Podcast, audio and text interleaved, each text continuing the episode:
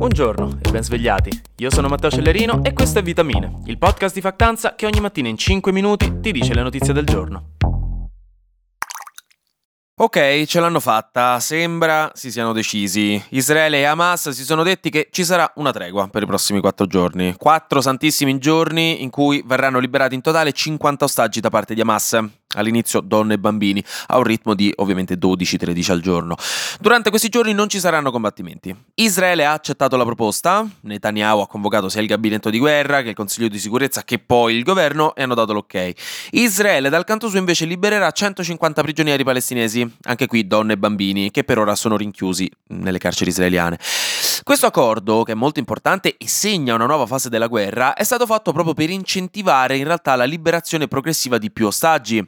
Perché, a parte che già questi 50 ostaggi potrebbero diventare 80 perché Hamas vuole sfruttare anche questo tempo per recuperare alcuni degli ostaggi dalle mani di altre fazioni o gruppi militanti, perché alcuni sono un po' sparsi in giro in questo momento, ma soprattutto l'idea è che se Hamas libera altri 10 ostaggi, guadagna un giorno di tregua e questa cosa la può fare a oltranza. Quindi insomma, questo è il piano generale di continuare così a liberare tutti gli ostaggi. In questo modo si può sperare in altri giorni di pausa. Oltre a tutto questo, c'è anche l'accordo per far entrare dentro Gaza fino a 300 camion di aiuti umanitari dall'Egitto al giorno, con dentro forse anche del carburante, finalmente. E anche questo è molto molto importante per la popolazione palestinese. E con la tregua militare si fermerebbero anche i combattimenti a nord di Israele, dove ci sono stati scontri con Hezbollah al confine con il Libano. Quindi ecco, una buona notizia su tutti i fronti. La speranza è che possa continuare appunto a oltranza questa pace. L'unica piccola, l'unica cosa, l'unico dettaglio che infrange un pochino le speranze di pace è che comunque Netanyahu ha dichiarato che la guerra non finirà finché Israele non avrà debellato completamente Hamas. Questo diciamo, è un dettaglio a cui cerchiamo di non pensare oggi, non ce lo meritiamo, però insomma una pace definitiva potrebbe non essere nei piani proprio immediatissimi. E finalmente invece adesso torna una rubrica di cui ci eravamo quasi dimenticati in questi tempi difficili. Oggi torna un pop di cultura pop.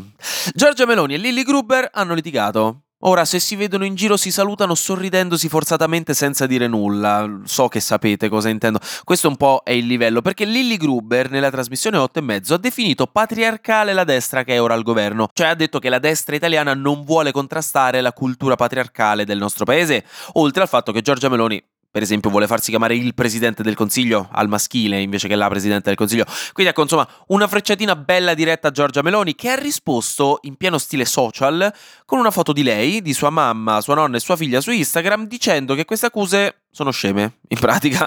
E invece Gruber ha risposto alla risposta dicendo che trova pericoloso un attacco diretto a una giornalista, anche se passivo-aggressivo come questo, da parte del capo del governo, ma che comunque considera questa una dimostrazione di volontà di aprire un dialogo costruttivo con la stampa.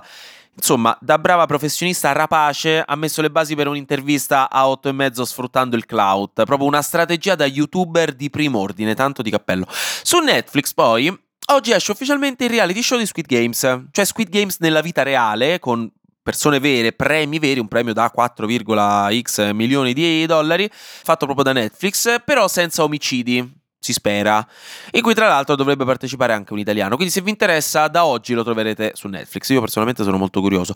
Mentre infine, gossip del gossip, Morgan è stato ufficialmente lasciato andare licenziato. I suoi servigi non sono più richiesti core, pensione anticipata era da X Factor. Dopo il dramma pesante che è spuntato fuori negli ultimi tempi, soprattutto settimana scorsa, con Morgan che ha litigato in diretta con Fedez, uscendosene con delle frasi poco sensibili sul tema della salute mentale, ma ha litigato pure con Ambrangiolini, a quanto pare anche con la produzione del programma, i concorrenti, insomma, niente più Morgan da X Factor.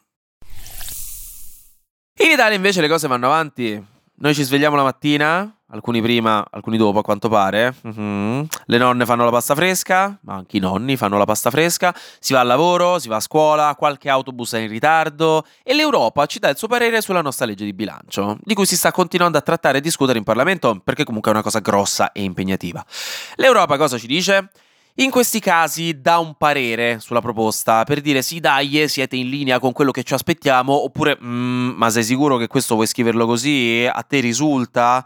Non è che ci obbligheranno a cambiare la nostra legge di bilancio, ovviamente, però ci aiutano a indirizzarci sulla retta via degli obiettivi comunitari, delle raccomandazioni.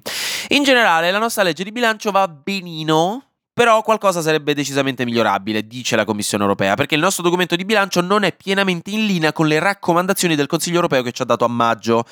Insomma, non è in linea con i consigli del Consiglio. Mettiamola così. Hanno detto una cosa simile pure alla Germania e alla Francia, comunque, eh? quindi non pensiate che siamo gli unici qui a farci riconoscere. Ma in particolare il nostro problema è che abbiamo uno squilibrio macroeconomico e dovremmo ricercare di rientrare un po' di più nel tetto di spesa consigliato come ottimale dall'Europa, insomma, di spendere un po' di meno.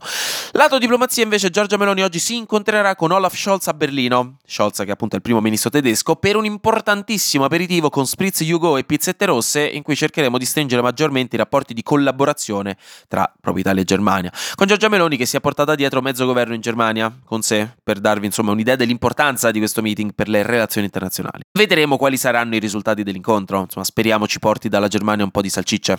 Un pensierino, sarebbe carino, ecco. Infine, si è andata a creare un'altra polemica italica, perché il ministro dell'istruzione Valditara ha voluto implementare il piano di educazione affettiva nelle scuole italiane che era già in programma, ma che dopo la tragedia di Cecchettin si è deciso di velocizzare, mettendo come leader della campagna il professor Amadori della Cattolica. Tutto bene finché qualcuno non ha scoperto che il professore ha pubblicato nel 2020 un libro chiamato La guerra dei sessi, in cui sono stati ritrovati un paio di punti un po' critici, diciamo, degni di nota, perché si fa riferimento alla cattiveria delle donne, in maniera più o meno implicita anche al fatto che anche le donne non sono degli angioletti, al rischio di una fantomatica ginarchia, cioè un dominio delle donne sugli uomini, insomma, discorsi su cui di per sé si potrebbe un attimo discutere per chiarire le posizioni, mettiamola così, e anche Amadori è stato d'accordo su questo, perché ha detto alla luce di quanto appena successo ci sta che se sia necessario, insomma, parlarne un pochino di più.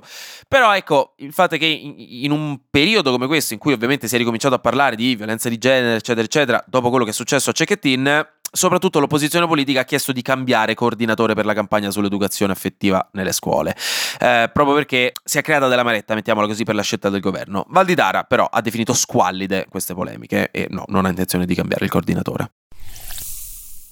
E finisco il mercoledì con una nota positiva, perché uno, in caption vi metto il link ai mercatini di Natale più carini d'Italia, perché è arrivato quel periodo ragazze e ragazzi miei. Il periodo delle passeggiate nei mercatini completamente ubriachi di vin brûlé con le mani piene di noccioline candite, sapete esattamente cosa intendo.